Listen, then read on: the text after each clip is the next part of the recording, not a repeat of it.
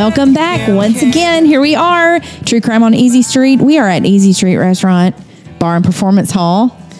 Scott, Yes. it's a beautiful day. It is a beautiful today. day. Uh-huh. Did you enjoy your the the sunshine? Well, for the most part, I just I can't seem to get warm, or i- if I, I'm either too warm or too cold today. It's you know it's what is 45 degrees last night and high Mm-hmm. 60s, low 70s today, but I just can't seem to get. I'm not. Oh just- man, if you get out in the sunshine and you stay in the sunshine, it's perfect. Yeah, I love this weather. I sit in an office for most of the day. Oh, So, oh, that, that that stinks. sucks. I'm sorry about Yeah. that. Thanks for Um, reminding me. Yeah. Well, so welcome everybody. My name is Kelly Turner.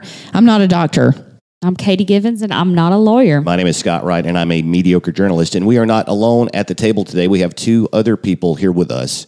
We have So exciting. I know this is going to be the best one we've ever done. I swear. Mm-hmm. Yep. Uh, Bo Jolly and KateLynn Jolly, his daughter, they are here with us. Bo is a uh, he's in charge of the patrol division now for the Cherokee County Sheriff's Department, right? That's correct. uh, but at the time when all of this happened uh, in 2006, and we'll get to that in just a moment, uh, Bo was an investigator for the Sheriff's Department. yes, sir. Okay. Uh, and KateLynn was six when all of this happened, but we are going to. Uh, we, she's a big fan of the show, and I bumped into her a few weeks ago, and we talked about maybe having her on the show sometime, and she seemed excited about it. And when I told you guys my idea, you didn't blackball me out of the group, so I figured that that was going to be okay. love it. Welcome. Yeah. So, KateLynn, welcome to the show.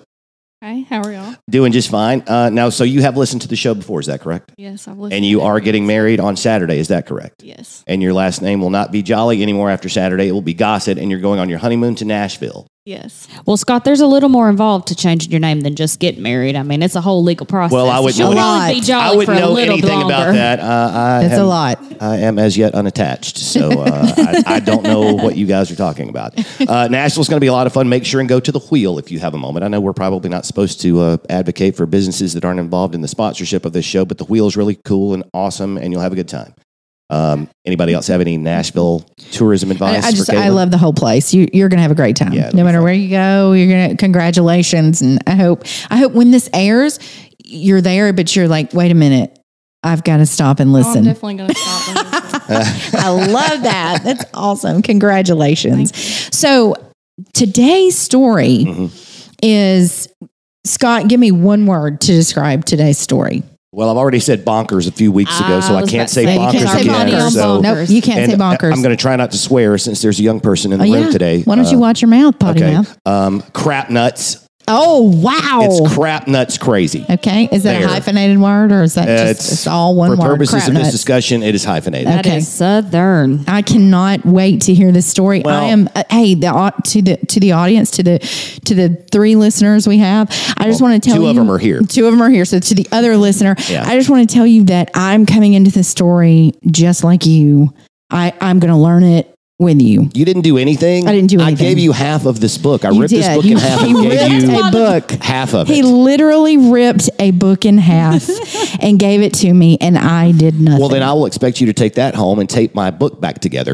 I will probably not Yeah, do give it that. back. But yeah, here you go. Give Never her the mind. picture side though. Okay. Yeah. We. Yeah. I, I did keep the photographs, Yeah, you get you kept all the good stuff. You gave me just the words. and that's your excuse now for not reading it. Whatever.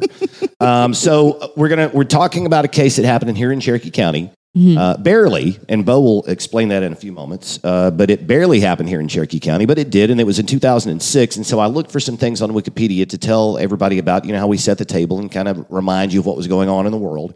Uh, not a lot happened in 2006. According to Wikipedia, very boring year 2006. Uh, Twitter was founded in March, and that's about it. Uh, there were some really cool movies, though. Uh, Mission Impossible 3 was at the theater at the time. Uh, Casino Royale, the first Daniel Craig attempt uh, or, or James Bond movie, and he just the, the current one that is out now is his sixth and final Mm-hmm. uh, James Bond as Daniel Craig. Superman Returns, which I thought was a very underrated movie. I'll probably get phone calls about that. Uh, the Da Vinci Code and Happy Feet, and that brought, brings me back to KateLynn. Do you remember going to see Happy Feet? Are you a movie person, or were you when you were six? Um, I, I remember seeing Happy Feet. I sing I that song. don't. Um, don't push me because I'm close to the edge. See, I don't, I don't know. I, now, Happy Feet. I, now I have to watch the movie. What do you remember about the movie, KateLynn? Um, I think I remember the penguin with the mohawk, but that's about it. I'm not watching. There was a penguin with a mohawk, and I haven't seen it. Maybe that'll surf up. It's, and it's got that song. Looks like You I'll be missing um, Monday Night Football tonight to go You home were and watch talking Happy about Feet. Superman Returns being an underrated movie. Yeah. One of our former guests, Stacy Smith, will probably give you hate mail for that. I don't, Really? I don't think she was a fan. Huh. All right. Well. I don't think she was. She loves Superman. That's like her favorite. Oh. Well, then maybe let's don't let her know that I said that. 'cause I No, I'm don't- going to call her tonight. yeah, wait until tomorrow. Give me one night's decent sleep before you let Stacy know that I bad mouthed a movie or good mouthed a movie that she doesn't like. How about that? Um, all right, so so we've established that we have guests in the room tonight. Uh, Yes. And Bo was very instrumental in this case, but let me give you a little bit of the background about this case before uh, we we kind of let Bo tell us what happened. Um, so on April the 6th, 2006, a lady named Darlene Roberts is driving home from her job in Rome, Georgia. And we've talked about Rome, Georgia on the show many times. It's where you go if you live around here and you want to visit a chain restaurant or, or go to a shopping mall or see a movie in a theater. Uh, but she was at her job that afternoon. And on her way home, she had dropped off her daughter. Uh, she's headed to her house. And it's a weird situation to get to the house where Darlene Roberts lived because you you leave the highway in the state of Georgia, but then you get into the state of Alabama. It's right on the state line. So you get into the state of Alabama where she actually lived, which is why Bo and the sheriff's department here in Cherokee County got called instead of the Floyd County Sheriff's Department. That's correct. Yeah, so but it's it's a weird place. The only way to get there is is to turn off of a highway in Georgia, and that takes you into this area. So it's sort of a rural area. There's a uh, there's a field there. There's a pond. It's kind of a uh, of a vacant, uh, not a very hep heavily populated area. So Darlene is driving home. She's just within a couple of miles of her house at this point. point, and Um, Scott, did you say what time of the day it was? And if you did, I'm sorry. I was like, I Uh, blanked out. probably not, but it's it's in April, so it's early afternoon. It's four thirty five o'clock. So- She's had so a full it's day at the office and gone daylight. shopping with her. Yeah, I mean it's it's Still getting dark. It's not summertime, and it's going to be daylight until eight thirty, like like we all know it is. So it's the light is starting to fade, and she pulls over to help this person that she doesn't recognize, and it turns out there's a second person there, and this person is wearing uh, a disguise. Uh, there's a uh, there's a sweatsuit with a hood over it and a surgical mask and some sunglasses. And it turns out that the two people who have pulled over Darlene Roberts on the side of the road are Barbara Ann Roberts and her boyfriend Robert Shiess. So, what makes her think that she needs to pull over? What, how you said she pulled over to help them? Southern what's- Hospitality. what's- but what are they doing? Like, what's going on? The Is hood's up on the truck, So they're just and he's waving her to, to please pull over. at this time. A mask Mhm. would have seemed odd. Well, I I mean, think that she nowadays, was- if you see yeah. someone with a mask, I think that like Barbara, a surgical mask. I think that Barbara was hidden from view at the time. oh, okay, and, and and Bo can probably shed some light on that. But it, it what happened was when when she pulled over, uh, Bob Shiess reaches into the car, pulls her out, and starts to try and tie her up. And she realizes that she's in big trouble. And I think Mhm. at some point, Barbara comes around the edge of the vehicle and exposes herself uh, in a way that makes it obvious to Darlene who she's involved with. And she at this at this point is afraid for her life because Barbara has said for years that if anything ever happens to me, it was Darlene who did it. And to give you a little background, Darlene is the ex wife of a man named Vernon Roberts, who doesn't really factor into this story, except for the fact that he's the common denominator between Barbara and Darlene. And Barbara uh, was his high school sweetheart. They grew up together in Texas, and they moved out here to uh, Georgia after he got transferred from his job. Uh, he worked for Inland Container. Maybe we don't need to tell that. Uh, but he, he got moved, relocated to uh, a plant in Georgia, so they moved to rural Alabama. But at some point, they their marriage came apart and they got divorced, and so that happened maybe in the early 2000s. And here we are in 2006, and Vernon is married again, and this time he's married to a lady named Darlene. And it is Darlene who is driving home from work that afternoon when she is flagged down on the side of the road. And it turns out that it is Barbara, Vernon's former wife, and her new boyfriend, a neurologist named, a neurosurgeon named Robert Shiess. So Barbara's the one that pops up because she's she's staying hid because Darlene would recognize her That on the is- side of the was- road. That is what she Gotcha. explained later. That would be her fear if she was there on the side of the road that Darlene would recognize her. And if I haven't already mentioned this, Darlene had a fear for years, the entire time that she was married to Vernon or that they were together, that if anything ever happened to her, she said it to her friends, she said it to her son. If Mhm. anything ever happens to me, go find Barbara. Okay, so she it was probably she's like, Barbara's her who out to did this me. to me. So she realizes at some point that she is probably in fear for her life. So she takes off running through this field. Uh, she's not wearing shoes. Bo told me that. I didn't know that until we spoke earlier uh, last week. Uh, she goes running through a field and tries to hide. Later that night, the crime was perpetrated. A murder takes place in that field, uh, and Darlene is the victim of that murder. And witnesses find the body, place a phone call to 911, and you were one of the first people on the scene. So, Bo, tell us what it was that you saw when you got to that field on April the 6th, 2006. So as uh, I got to the scene, uh, there was several people there, including the witnesses that actually dialed 911. Um, I was the investigator on call, so I was the only investigator that arrived first. I had contacted our other two investigators to come with us because, or to come up there with me because I knew that we were probably going to need some extra help because we try to all work together when we work in a major crime scene. And I knew that the light was going to be getting low because of the time of day it was. Mhm. So we had a couple of deputies that was on the scene, and like I said, a couple witnesses. And shortly after I got there, another investigator arrived, and we decided that we would take a uh, survey through the field, or it was actually a pasture that had grown up, and there was a pond that was located in the middle of that area. And so we began walking down to where the witness told us that there was a body. And so when we got down to the edge of the pond, um, of course, we found a body that was laying face down that appeared to be a female. And so, I guess it, you guys are dealing with, with impending darkness. Uh, and I, if I remember correctly from Sheila Johnson's book, and Sheila Johnson has done it again, she's written another great book we've borrowed from her before uh, Yes. for information on this show. And uh, uh, she's done it again with Blood Ambush. Uh, but there was some mention of the fact that um, there was weather that was coming. There was supposed to be some stormy weather later that night. Is that anything that rings a bell with you? I don't No. so. Okay. All right. Um, she mentioned that there was there was a problem with uh, storms were forecast for later in the evening, so maybe there was some concern that you had to get out there and get as much as you could before the rain washed everything away. But so you guys get down there and you find you start to bag things and tag things, and I'm not sure exactly how this works, having never done it myself. But you guys found some evidence that night, but really it was it was a couple of days later before you found some more evidence that was even more compelling than what you'd found the first day. Yeah, right? so we we collected a lot of evidence that night. Um, that was around the edge of the pond. Uh, that was through the pasture. Um, I don't know what kind of evidence you want me to discuss, but there was some shotgun shells Okay. that was Mhm. in the edge of the pond. Some uh, shotgun wadding Mhm. That was around there. There was some gauze bandaging that really kind of threw us for a loop as to what was the gauze bandages just strewn through the through the sagebrush and briars.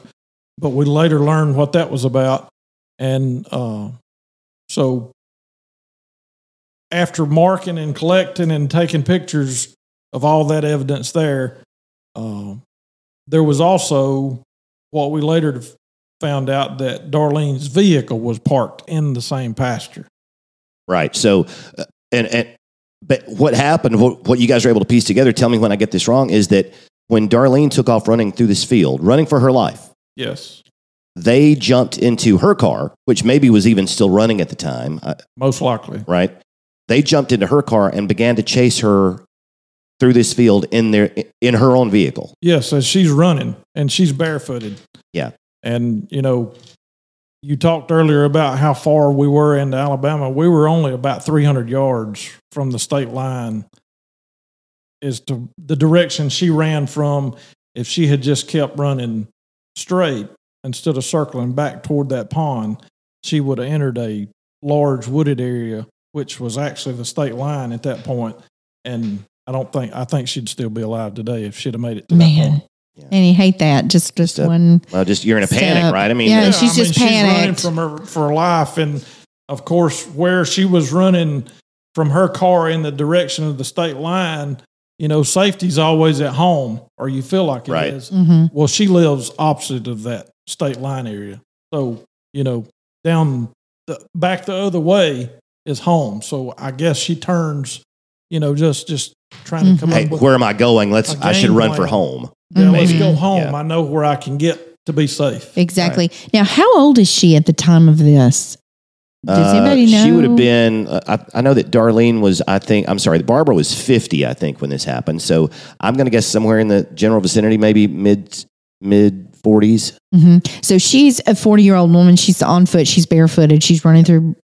She's all the kicked off her she's- right, Bo. She kicked off her high heels and threw them in the car you know, beside her. I learned this earlier in working the case that a lot of uh, women don't like to drive with high heels on. Right. That is she true. works in an office setting, so you know we Mhm. find her high heels in the passenger floorboard hmm when we start going through the car. So when this happens to her and she realizes she is going to have to run for her life because Bob Shiess has tried to wrap that gauze around her arms and her wrists and and shove it into her mouth so she can't scream. And then there's that that plastic uh, like saran wrap Right. That they that also used that you guys found the rest of that roll later in his apartment. Uh, but it was just it was scattered about, and it took a little while for you guys to piece together why this was all there. Right, and like I said, we were running out of daylight that night, and and um, we had left some folks there at the scene that night after we finally finished up.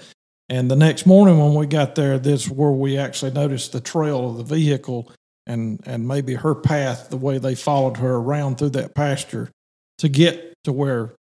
Uh, I mean, that's just a harrowing. I can't even imagine what it must have been like to to literally. I hate to say it again. To be running for your life and somebody's chasing you in your own car, maybe firing that shotgun out the window. Right? Isn't that? Weren't there shells inside the vehicle? there was shells not necessarily inside the vehicle, but Okay. along that path that that vehicle traveled through that pasture. So you imagine this scenario where she's running and trying to duck and hide, and they're chasing around, and maybe somebody's leaning out the window That's what we think. taking shots at her. Right. Um, and though, so eventually she gets to to the edge of the pond and she's trying to hide. Yeah, because there's like tall grass. If you've ever been to a, a pond that's out in the country, is there's these big clumps of grass that grows in the edge of the pond, Mhm. and it's as if Mhm. she was down behind one of those hiding. Oh, yeah. you Just trying, just hoping they don't Yeah. find her. Yeah. right. Maybe it gets dark before they give up and turn around and go the other direction, other, other direction, but they didn't.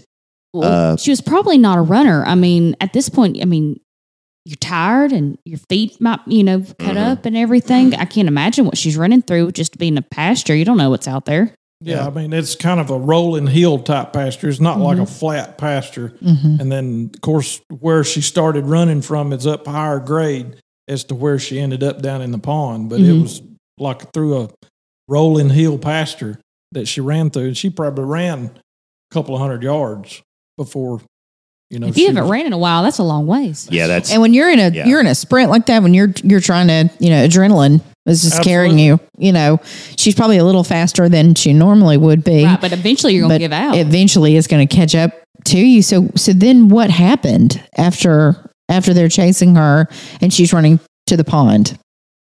uh, Bo. You want to take that, or do you want me to do it? Well, I mean, they they she she was shot three times with a shotgun from pretty close range, right? well, I Fatal mean, shots. I would say that three times was probably accurate, but we think that she was shot multiple more times because there was like um, um, bird shot stippling, you know, all over her back. Where you know there was, I I think she was probably shot three times to to end her life, but I think she was shot multiple times throughout that whole so that chase. that car chase Mhm. in that in so that tell pasture. us what for those for those listeners and those of us who don't aren't familiar with with bullets and things like that. Bird shot. What do you and, and that being all over her back? What does bird that mean? shots like little pellets that Okay. are that are inside the shotgun shell and when the shotgun is fired of course you have a broad mm-hmm.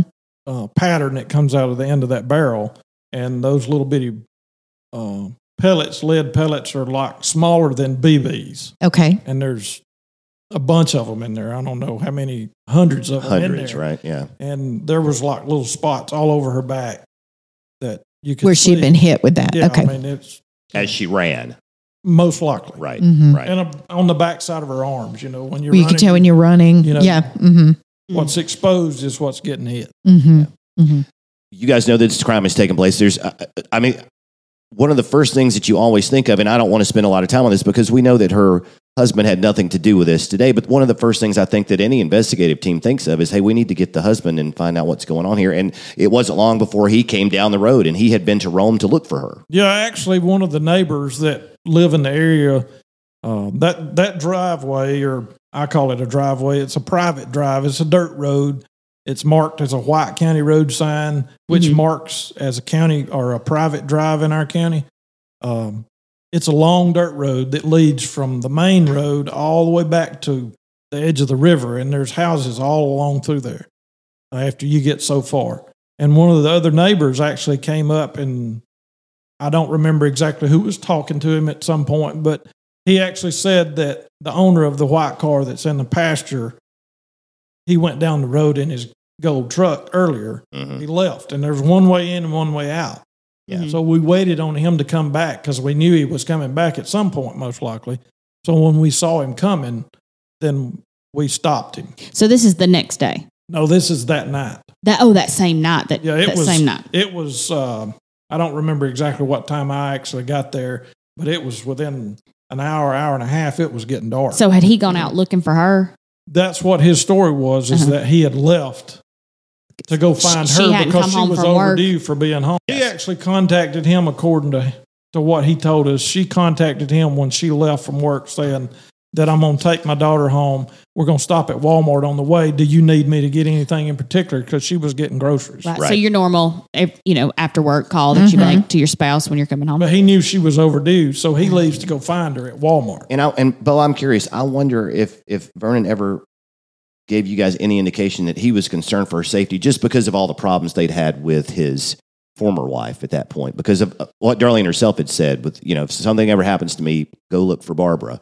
I wonder how much Vernon was concerned that oh, Barbara has maybe not this, but maybe you know, uh, uh, blocked her in the in the parking spot at Walmart or, or accosted her in an aisle. You know, I don't know what he discussed during his initial interview. Of course, after we got him coming back down the road, our a couple of our other investigators took him into custody and carried him, transported him to another location to interview him to start interviewing him. Mhm. And I wasn't there during that interview process, uh, but I don't think he ever at that point in time knew what was really going on, Right.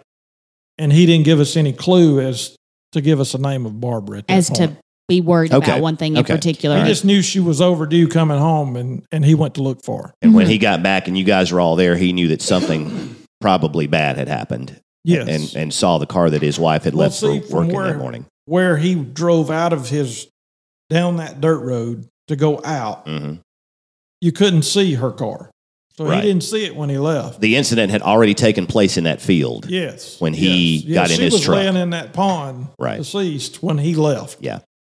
Um, so all right, so we don't really have we we you guys figure out pretty fast that that Vernon had nothing to do with his wife's death, uh, but it's another couple of days before you really start to piece together what you think might have happened, and, and that one piece of evidence that that you and I talked about that was so key to solving this. You want to tell us a little bit about the, the discovery of that piece of evidence? So this happened. Uh, the initial crime scene was on Thursday, and then we worked all day Thur or all night Thursday night into Friday, most of the day Friday, and then we were off Saturday. And then about uh, twelve o'clock, one of our investigators actually called and said, "Hey, we need to come back up here. We need to look again." So we were up there, and we were, you know, look. We knew we were looking for a shotgun. We didn't know Right. exactly what brand or anything, but we knew it was a twelve gauge shotgun. Uh, so we're brainstorming, trying to figure out where this shotgun might be. And then somebody comes up with an idea of, hey, maybe it's in the pond. So Mhm. let's get some Right. divers up here. So this is afternoon on Saturday. And then as we're waiting on divers to get there, um, we're kind of in the area where the crime scene was actually at, where her where her body was located. Um, there was a group of us that was standing around, And I just happened to look down and I noticed that something didn't look just right. And as I bent down to look, there's a half of a pair of eyeglasses laying in that pasture. So we immediately started photographing and marking that evidence and took that evidence into uh, in the bags and, and brought it back to the sheriff's office with us. We finished doing our dive or whatever. We didn't find anything. And then so um, by dark Saturday, we were done again Right. because there's no light up there. And then on Monday, we start brainstorming, hey, what are we going to do about these glasses? Okay. So one of the other investigative agencies, which was then uh, ABI or Alabama Bureau of Investigations, one of their agents was there, and we're trying to come up with an idea of how we're going how we're going to piece this pair of eyeglasses back to somebody. hmm So we're also interviewing uh, family members because we had asked them to come in, such as uh, Darlene's daughter Right. and Vernon, and I think uh, even Darlene's sister was there And yeah, and her son at some point. at too, some right? point. Yeah. And then um, somebody mentioned Barbara to us that day, and First, you guys had heard of her name. the first that I can remember that we Yeah, heard of her name was Barbara that day. Okay. and and then Vernon started telling these stories about how Barbara, after he started dating and seeing Darlene, would interject himself or interject herself into their relationship somehow. So we had some kind of idea about Barbara at that Mhm. point. Well, we took those eyeglasses and started contacting optometrists in and around the Atlanta area because we had also learned about Barbara and and uh, Shiess hmm being together at Mhm. some point. So we found out where he was living, and we found out he's in Conyers, Georgia. Right. So we started contacting optometrists in Rome and in Con- Conyers, Georgia, and found Pearle Vision of Conyers, Georgia. And I didn't know this at the time, but apparently, if you get a pair of eyeglasses made somewhere at, at an eye doctor, they're serialized to just you. Like a number that's carved very tiny. I didn't know that either. Uh, yeah, oh didn't wow. So Okay. they told us that uh, yes, they did have Barbara Roberts as a patient at this particular Pearle Vision, and they also went on to tell us that she had came in that Friday saying that she had broken her glasses and wants them repaired, and she only had half of them. So that was uh, uh, wow. Just after the crime, she's she's back worried about her glasses. So we go over a day or two later to Conyers, Georgia, to visit Pearle Vision with that pair of half a pair of glasses. And they take the glasses and, and just in a few minutes they look and say, Yep, those belong to Barbara Roberts because they're serialized to her. They have a serial number somewhere on them that says they, they were made by Mhm. her. And then they tell us that she had again come in the next day saying, I need my glasses fixed because I had lost one half of them. I failed during the rollerblading accident. Yeah, she was trying to learn to glasses. rollerblade and tripped and gave herself Wow. two black eyes and Yes. broke her glasses in half. Oh my Yes. goodness. Yeah. So you're at this point in time, you guys are very interested Oh, yeah, in talking to Barbara, absolutely. to say the And, least. and well, Right. and but you guys didn't get a chance to talk to her for several days because she was out of town in Texas. Because when her mother found out that Darlene had been killed, I can only assume that Barbara's mother thought, "Oh hell, Barbara has killed this woman," and she had a heart attack and died on the spot. well, I don't know if she thought Barbara had done it. But, Oh yeah, but that's what I think. you know, Vernon and Barbara were married. And like you said earlier, they were high school sweethearts. So they moved from Texas to Alabama, or his job carried him to Georgia. Mhm. But their families knew one another because they grew up in the same town. Mhm. Kinda like Okay, I did living not in realize Center. that. Okay, So, small town Texas. Right. Everybody, Everybody knows. knows Gotcha. everybody. Okay. So apparently, from what we were told, was that somebody had contacted Vernon's family, who in turn contacted Barbara's family, Mhm. her mother, hmm and because they, even though Barbara and Dar- uh, Barbara and Vernon were separated or divorced, they still thought a lot of Vernon. I see. So when they found out that his wife had been murdered, according to what we were told, his, her mom had a heart attack from I Just guess, very distraught over the distraught. situation. And apparently she died herself. Mhm. And and that's the reason that Barbara and Shiess ended up in Texas in the next couple of days. And they were there for, let's see, I think it was the, this all happened on the 6th and 7th and 8th, and we're getting into the 8th and ninth with this weekend that you're talking about when you guys finally go back and find the eyeglasses and, and have the scuba divers come out. But it's the 18th before they get back from Texas. And at that point, you guys, uh, somebody meets them at the airport with a pair of handcuffs. Is that correct? Yes, we had, of course, continued our investigation. Um, we'd talked and, or we had talked to her nephew, who that she and she. Oh, I forgot about the with. nephew. That's good information. The Yeah. nephew's a deputy sheriff in the county that they all live in, and Barbara and she is living or staying with him while they're there for the funeral for her mom in Texas. in Texas.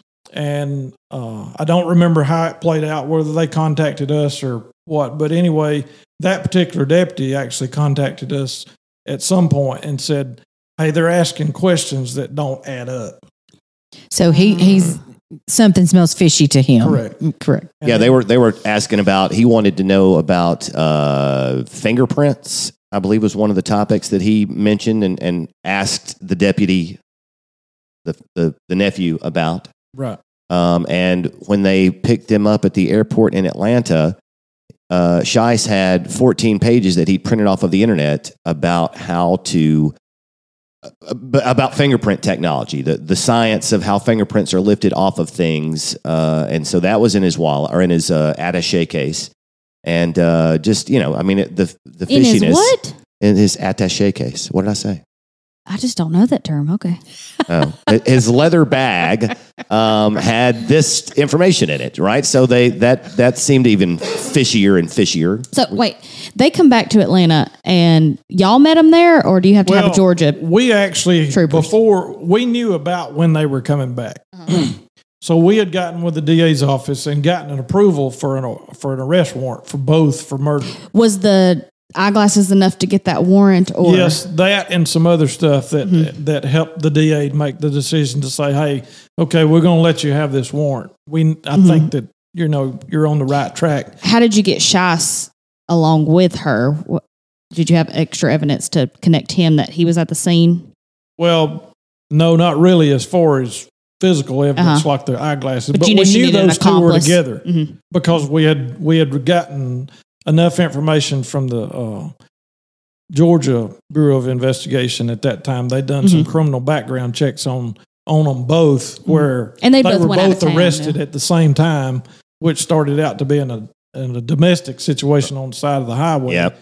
And a trooper ended up arresting them and uh, bringing them bringing him to jail for DUI, I believe it was, and then they and uh, part of the domestic, and then also charged her with an attempted assault because the patrol officer actually caught her reaching into the trunk of a car for a pair of scissors after he had arrested she or Shiess and placed him in the back seat of the patrol car. But them two were fighting Oh, on the side of the road as the troopers driving down the interstate. Yeah. And there were a couple of witnesses. I forgot about this until you just said it. There were two or three witnesses that afternoon before Darlene got back from her trip to Walmart uh, on her way home that had driven up and down County Road 941 and had seen the little black pickup truck with a couple arguing in front of it. And at one point, one guy said that he thought that the that the lady involved was red faced and maybe had been crying. Another person said that maybe he the guy pushed the girl. And then when they showed pictures of Shiess and Barbara Roberts to these people who had driven by on the road, three of them said, "Yeah, that's the guy." Actually, that that contact was made after the Was that after? We we think Okay. that it was after because that was at the intersection of. You said 941. I can't remember if it's 941 or 914 is the. Oh yeah, you may drive, maybe yeah. And 182, which is our county road, at that intersection is when one of our witnesses that actually called the called in 911 said that he saw a black Dodge pickup truck with what he thought to be Alabama plates because they were red, white, and blue. Mhm. And there were two people, a man and a woman, arguing, Mhm. and the the female looked very distraught Yeah. and crying and red faced, like you said. Yeah, like maybe they had just committed a murder and he's like, get in the car, we've got to get out of here. Or, you know, it's easy to piece that together now, but maybe that's exactly the conversation they were having on the side of the road Could've at that moment. Yeah. Well, and So- you would notice the difference in license plates if you're from Alabama versus Georgia around here, Right. because we see, Yeah. you know, it's not hard to to spot a Georgia license plate around here because they have the big peach on them. They're different colors, Yep. and then the Alabama ones are the same. They they they don't have a peach on them. They're red, white, and blue, as you said. So they would they would take notice if it were, you know, a little bit different. But so you're saying that they saw this after the crime The witnesses, that yes. they We- saw we the two people hmm They saw them coming out of that coming out. road, hmm and then they turned right and went back toward Georgia. So that was probably when they were leaving the, the crime scene. Mhm. And do we think Barbara is distraught because of everything that's just happened, or do we think Barbara is distraught because she is missing her glasses? Well, I think that uh, what happened out there was we found a half a pair of glasses, and them two got into another argument after they or one of them, whoever fired the last shot. We think that they got into an argument, and he hit her with the butt of that shotgun Oh. and broke her glasses because Okay. she ended up with two black eyes Uh huh. from And a- that would do it. rollerblading accident that you know hmm we don't think ever happened. well, they found the rollerblades in the apartment, but they'd never been out of the box. that's correct. Like you're you're kind of basing that on their history of domestic violence. Correct. He he has been violent to her as well as she's been violent to him. Yes, right? and she Okay. told us at some point that he was he was he drank a lot and he took pain medication, Mhm. and the two don't mix very No, well. Yeah. No, that's on they'd the been bottle. they'd been in a bad car accident two hours. Um, I'm sorry, two years before this happened, and uh, he had been a successful neurosurgeon up until this accident that they were in together after they had started dating. Uh, it was the most serious automobile accident in the state of Georgia in Memorial Day of 2004, according to uh, Sheila Johnson, just because of the severity of the crash. Uh, somebody had left the road and crashed into the roof of their car. Uh, they'd both been horribly injured. Barbara Roberts had to be air flighted away from the accident scene. Shiess ended up with a tremor in his hand and a and one of his eyes was permanently damaged, so he could never be a surgeon. Oh again. no, no, not with So- a hand tremor and Yeah, and- so a yeah, lot of things happened. That, and Barbara says in this book, she says uh, she tells Sheila Johnson, "Our lives changed forever the night of that car accident." Now that doesn't excuse murder, Mhm. but it, it may give you some indication as to why uh, this otherwise successful neurosurgeon is out in the middle of rural Alabama on April the sixth, uh, you know, ready to Well, that's that commit was, a heinous crime. exactly that was going to be my question: is how did this? How did Barbara talk him into doing this, or or why did he want to do this? But that You want to get into that? what Well- the what what what are we Bo doing knows here? this story. All right, I'm listening. Well, you know, y'all were asking about us getting them from the airport. Mm-hmm. So we knew they were coming back from Texas. So we had the arrest warrant. We contacted AB, I mean uh, GBI, and they contacted FBI, who also contacted the Marshal Service, and they actually took them off the plane on the tarmac before they ever got to the terminal because they knew when the plane was coming in. So they loaded them up and brought them to Rockdale County Sheriff's Office, where we were waiting to interview one or both of them. So during the interview of Barbara Roberts, because we interviewed her 1st mm-hmm. during part of that interview, or maybe a later interview, she actually said that she had told uh, Bob Shiess that her and Vernon were still having a relationship together, which Yeah. fueled him, supposedly, according to her, and that his whole goal was to kidnap Darlene because he wanted to make Bar- uh, Vernon suffer like he had because what Barbara had told him about them still having a relationship together. Oh wow. Okay, so he his his goal was to just ca- just kidnap her. It was it ever to kill her? Was that ever the goal according we to don't Barbara? know that. He Okay. he did. I always wondered about that too, but they did bring a shotgun. They did. So And, that's, and before they brought this shotgun, we had records of that we found later that they had been to all these uh, shooting clubs, or they called it. The, I think it was the Piedmont Hunting Club, or something, something, yeah, like that, gun club, rifle Mhm. club, something like that. where he had purchased a shotgun, Mm. purchased lessons to shoot the shotgun Mm. for both of them. Oh. So both of them knew how to shoot the shotgun according to the logs at this at the shooting Mhm. club. yeah, Mhm. and so that's you know, uh, uh, So instead of going to Vernon man to man and saying, "Hey, you've been sleeping with my wife. I'm going to punch you in the face. He goes after his wife. Is that, I mean, That's according to that's according Barbara, to Barbara. anyway. That's what Barbara says. That's- yeah, because it's making him look like, you know, real bad. She's she's painting him Mhm. very bad. So I'll shut up and let y'all Well, finish. no, and it, it- well, and then this is where the I, I guess, uh, Bo, I don't want to put words in your mouth, but it seems like this is where the the fog begins to lift a little bit because when you guys get both of them back into custody, uh, and you sit down individually with them and start to interview them, uh, Shiess doesn't really say anything. He pleads the fifth and keeps his mouth shut and Ask for an attorney. and asks for an attorney. Which uh, advice, if you Well, ever find yourself you in a know. situation, do that. I would think because it Yeah. certainly turned out a lot better for. Uh, Bob Shiess, at least initially, did for Barbara and Roberts yeah keep because Barbara your mouth couldn't keep her shut. mouth shut. Well, Barbara couldn't, and so she said a lot. Uh, in the they interviewed her on the 19th, I think was the initial interview over in what'd you say, Rockmart Rockdale County, County. Rockdale County, and then when you guys got her back into Cherokee County, there was uh, Mark Hicks. Uh, may he rest in peace. Uh, sat down and had a good long interview with her, and she just insisted on blathering on about things. I mean, she She's she just every- talking. she was digging a hole for herself every time she Mhm. said anything. Uh, would, would you have any anything that stands out from you about what you heard about those? Were you in on any of those? I don't. I wasn't in the interview at Rockdale County. The initial, we were like watching the interview from another room, I got you. uh, and I don't remember ever being in a direct interview with Barbara. I may have been, but I don't remember because there was a lot going on Right. um, with the case itself. And since I was a case agent, I had to keep up with all the paperwork and make sure that things were where they were supposed to be. You got to do the unfun stuff. Correct. but but Building the case extremely impo- important. Oh, certainly not I not unimportant, but not the not the yeah, beating the because streets. that stuff much goes stuff. missing or gets messed up, and uh, poof, Mm-hmm. everything's Yeah, I was responsible done. for the case case Yeah. report itself, so that the DA's office had what they needed to prosecute the case. Right. right. All right, and before we get on into the in, into the end of how this thing starts to get to wrap up, and we get into Katie's part of the story, I'm just curious, uh, KateLynn, tell me what you remember about all this. I mean, you were a young person at the time, but I mean, you must have memories of of dad coming home late, or uh, I'm sure you couldn't talk about the case, uh, investigator Jolly, uh, especially not to your six year old daughter. But I mean, what do you what do you remember about that? And what are, I mean, what is it?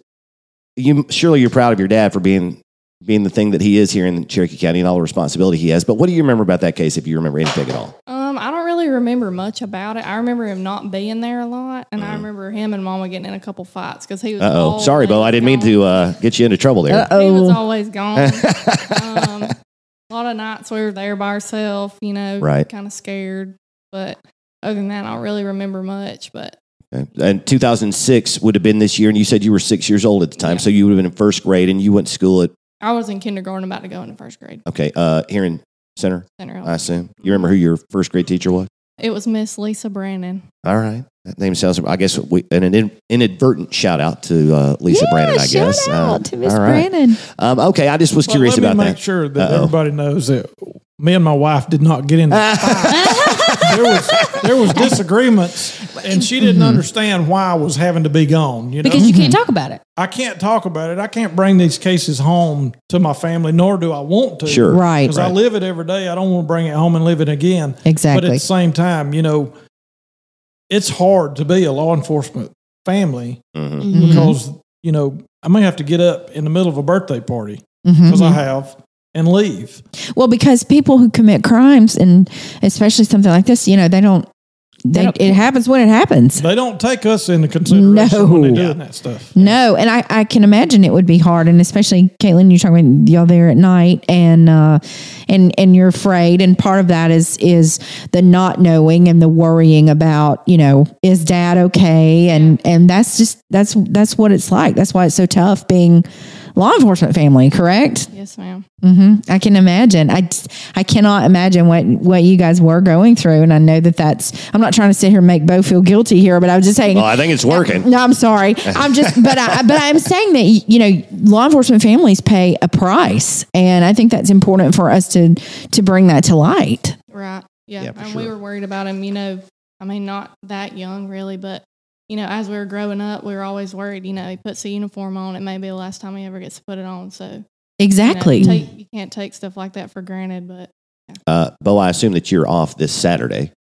Is that correct? Uh, yeah, I made it made sure that I was off for this Saturday. if you missed the first part of the show, uh, KateLynn is getting married uh, this coming Saturday afternoon. We won't give away the location, but uh, we've talked about the honeymoon already. So uh, I'm sure you guys have a great weekend. And hey, Dad's going to be there. Yep, that's gonna be great. So all right, um, all right. So this is pretty much. I mean, we've got we've got our two suspects in custody. Let me. Can I just give a just to give a recap because I'm the dummy in the room. Go. I just want to make sure that I understand everything that's going Yeah, on. absolutely. Not a bad idea. So we have a, a lady who's coming home from Rome, Georgia. She's driving in her vehicle. She calls her husband. I'm going to Walmart after I take my daughter home, and then I'm going to. Do you need me to get anything? And then I'll be home. So she does her thing. She goes to Walmart. She takes the daughter home. She's driving down the road. There's a vehicle, a black truck on the side of the road. Correct? Yes. It's a black truck. Mm-hmm. The hood is up. There's a man there who needs help Right. she pulls over. She gets out. She doesn't have shoes on because she wore high heels, and that's Kicked him off fun. when she got in the car. no fun Right. Driving in those. I can tell you that right now. So when she gets out and she's she approaches the man, then Barbara, who she knows because she's married to Barbara's ex husband, pops up. They try to tie her up with gauze. They attack her. She's running through a field. They get in her car and chase her. She tries to run to a pond. The whole time they're shooting at her, they end up shooting and killing her, and she's lying there by the pond. The there's a call to 911. Bo enters the scene, and you find the glasses. Correct. Okay, Not just that day; it was days later. But but you're you guys are you're doing your thing at the scene, and you find the evidence, and some of that is the glasses.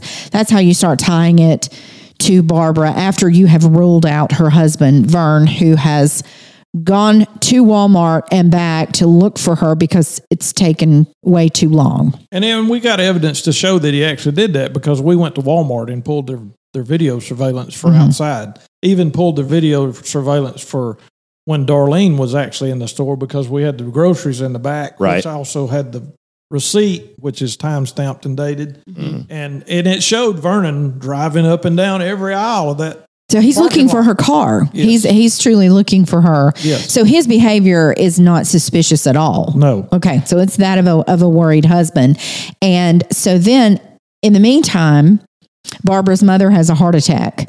They fly to Texas, which is where Barbara and Vernon is it Vern Vernon. Vernon. Vernon. Vernon. Yeah. Vernon are from, and they attend the funeral. She's with her new. Is he a husband or is No, he a boyfriend? Boyfriend.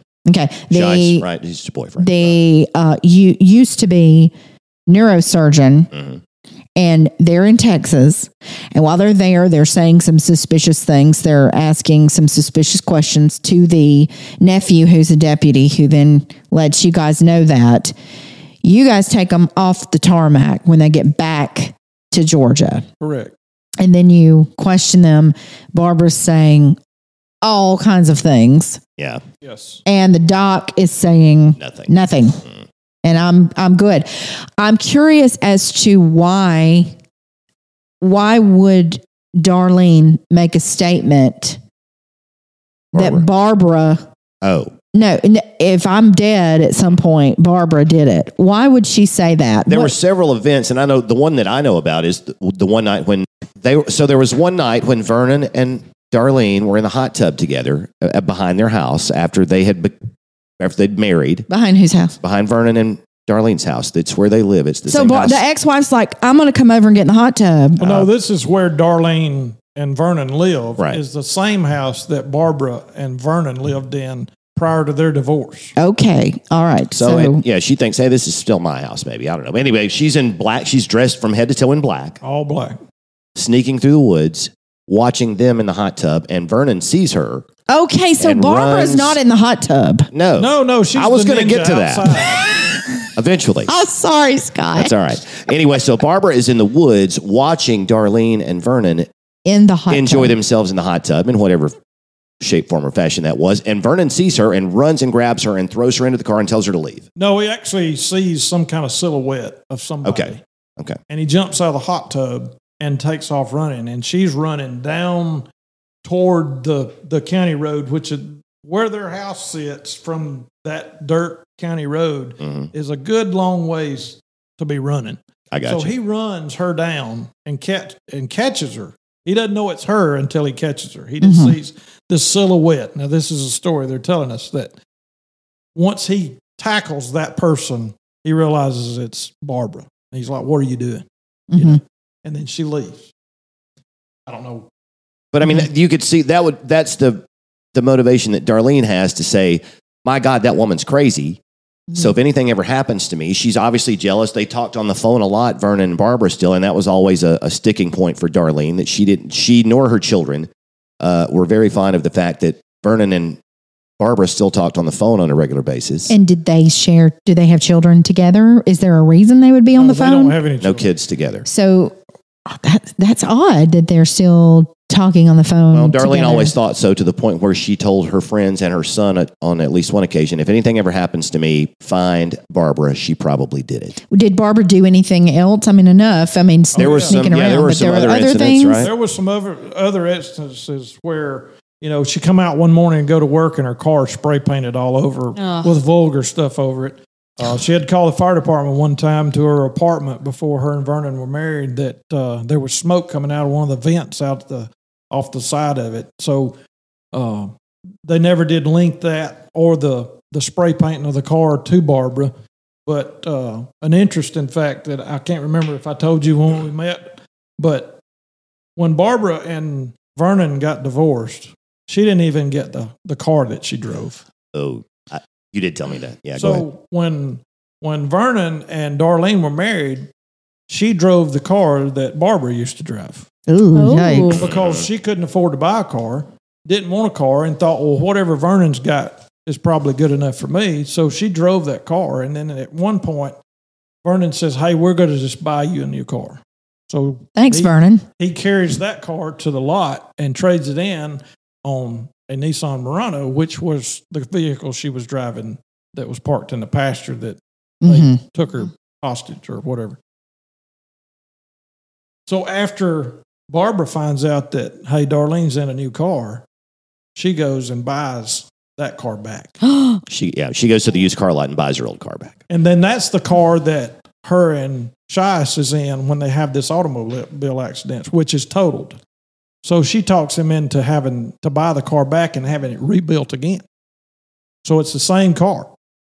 If I'm him, well, there's some kind of I didn't even know you could buy back a totaled car like that. Oh, I yeah. thought it, Yeah, I thought you could. it all the time. They Wow. buy Wow. from the insurance company and then re, rebuild it and have a rebuilt to, uh, title for it. oh wow, That is extremely So difficult she to wanted insure. this car. she definitely obsessed. wanted this car. She's obsessed with Vernon. Uh, obviously, and if I'm this doctor, and I'm s- supposed to be smart, Well, I might start figuring this out. That wait a minute, well, I think this the, woman doesn't love me. I think the unfortunate thing for Doctor Shiess was that he was involved in this accident that changed his life forever. He became an alcoholic at that point and got hooked on pain relievers. Probably, I mean, a lot of he had a uh, they stuck a pin in his femur all the way from his hip to his knee. Mhm. Uh, a lot of reconstructive surgery, a lot of pain. So uh, you know, I'm not trying to make excuses. I'm just trying to give you an explanation for why maybe he wasn't in his right mind because Yeah, definitely. now he's violent and he's drinking and he's taking pills and like Bo said a minute and he's ago, buying that back doesn't at mix. cars and right. rebuilding them, and And I don't know that Vernon is the one that's instigating these conversations between he and Barbara. I Yeah, think certainly not. She no way be to know. calling him. Probably and it may be him. just easier for him to answer the call as opposed to Mhm. Yeah, dealing with the. talk to her for a minute and a half Calling, and say, calling, okay, calling. gotta go, Mm-hmm. click, and maybe it's over with. For I a would while. have to also tell Vernon that um, he should not doubt Darlene's feelings for him if she's putting up with all of this and she's stayed with him. Yeah. Wow. Mhm. I mean, So, did you have anything else leading up to the trial? You were involved in some aspects of that too, right? I mean, there was a plea deal that you were that you and I spoke about that you were involved in on Well, you know, some this level. case took, I think, nearly two years Mhm. to come to trial. Of course, I was, since I was a case agent, I was totally committed to everything to do with the trial. And then we had pre-trial meetings and, and gathering evidence and making sure we had everything right before we go to a trial, just like they all do in every case, no matter whether it's a murder case or whatever, they have to get ready for a trial. So we did that for like a week or a week and a half, it seems like, to get ready for the trial because we knew the trial was coming up. And then, from what I understand, there was multiple pleas throughout all this to say, "Hey, this is what we can offer you. You know, if you're willing to do this with your attorney, then uh, they were offered, from what I understand, several pleas prior to the trial date. Mm-hmm. Yeah, I just he always used to come to the high school and tell it, and I was I was always mad because Sandrock had a um what was it a forensics class? Forensics something like class, right? And he always got to go and do that, and so I you know I bargained with him and asked him to come to my science and math club. Okay, and I did get to see that. Uh, I think sixty-seven slides in your uh, PowerPoint presentation of this case, and thank you for letting me take a look at that. But so that's what you took around and showed to these forensics classes here in, in the local school system. Yes, yes. And actually, the Sandrock class, actually, one of the first ones that we did up there, because they had the forensics cli- science class that was involved in their science division. Uh, some of those students uh, were so, I guess, involved in taking all this in from this class, the first one that I did. I had created this slideshow, and then uh, they dubbed it the eyeglass case to all the Uh-huh. other students at the school. Right. And then everybody started wanting to sign up for this forensic science class, not only for my presentation, but we had other investigators there that was involved also. But that was what they dubbed it, the eyeglass case. That is so fascinating. I didn't even know that Sandrock School offered that. And Sandrock is a is a K through twelve school here in Cherokee County. Uh, we have you know how many? s- We, have, five, uh, five, schools, yeah, county right. schools. Yeah. Uh, So it's one of those, and so they offer this. Are they the only one that offers a forensic? I don't Class? know if they still offer it now or not because I've been out of investigations for about six years now. But uh, there was actually it was actually offered at Cherokee County High School at some point, from mm-hmm. what I understand.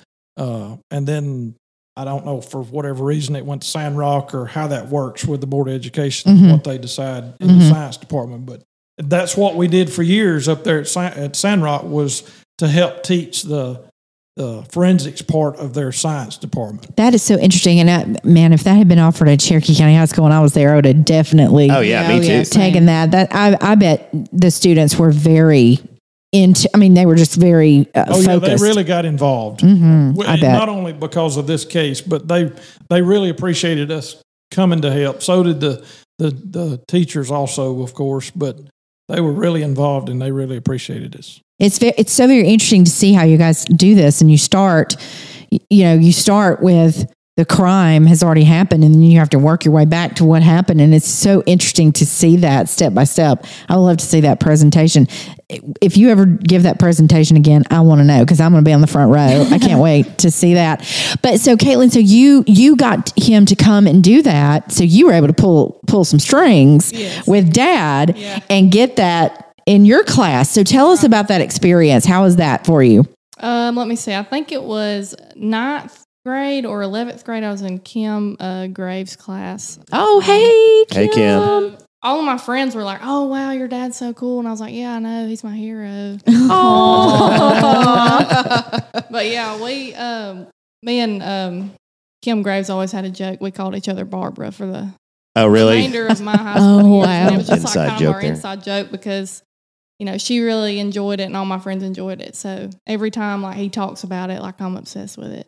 That's Mhm. what I was telling Scott that night at Easy Street. But Yeah, yeah. That's how that's how we all ended up here together at this table today. And so, KateLynn, do you have any kind of goals as to go into this kind of thing? Or are you, no?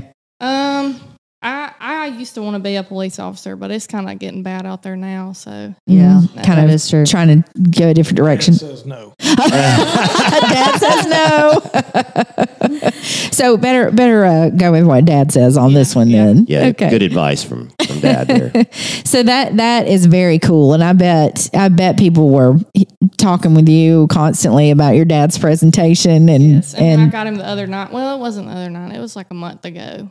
Um, it was after me and Scott had talked about it, and um, I got him to pull the presentation up on the TV at the house, and I showed you know my fiance Blake and the rest of the family that didn't get to hear it. You know, both my sisters, and so they were all interested. And then my grandparents ended up coming in, and they you know listened to it, and it was just like it was. So now we have two people who can perform the presentation. Not just Bo can do it, but now you've seen it so many times that you can just pick up the clicker and just run with the whole show, Oh, yeah. even if Dad's out of town. Yeah. Okay. Got it. well, and now they can listen to this podcast episode. yeah. that's that's great. That that's great. And uh, a little shout out to the fiance Blake. Hello. Hey Blake, Blake Gossett. see you? Saturday. See you Saturday. Yeah, well, thank you so much for that. All right. So, Katie, you got any housekeeping? Well, I guess we're just going to let everyone know to follow us on all our social media channels Facebook, Instagram. Keep up with us. Keep listening wherever you're listening. Yeah, on whatever your favorite podcast platform uh, Google Podcasts, Apple, iTunes, uh, Anchor, and Spotify. We're really thankful for Bo and Caitlin coming and talking to us about this. We would have never had all this information because I did a good bit of research. Scott read a book or half a book. Uh, half. I did but nothing. I'm having sorry. Firsthand account is awesome. So thank you guys. Yes, that was that was so interesting today. Thank you guys so much. And if this you will be the well, this will be part one of, of a two parter. I was about to say, if you feel like we just kind of stopped, it's because well, we got long winded here, and we're gonna we're gonna tell you about the court case itself and what happened, and it gets even crazier from there. There's a little, Yeah. little And I just want to give of a nuts. I want to give a quick shout out to Jamie Talent. Sorry, Jamie, this is a two parter. oh, oh he saw me one Jamie day and he doesn't was like like, the "Oh, you are wearing me out with those two parters." So Well, just- sorry, Jamie. if you listened, I should we should tell you ahead of time. Just wait a week, take a week off, listen to them Yeah. side by side. Good night, everybody.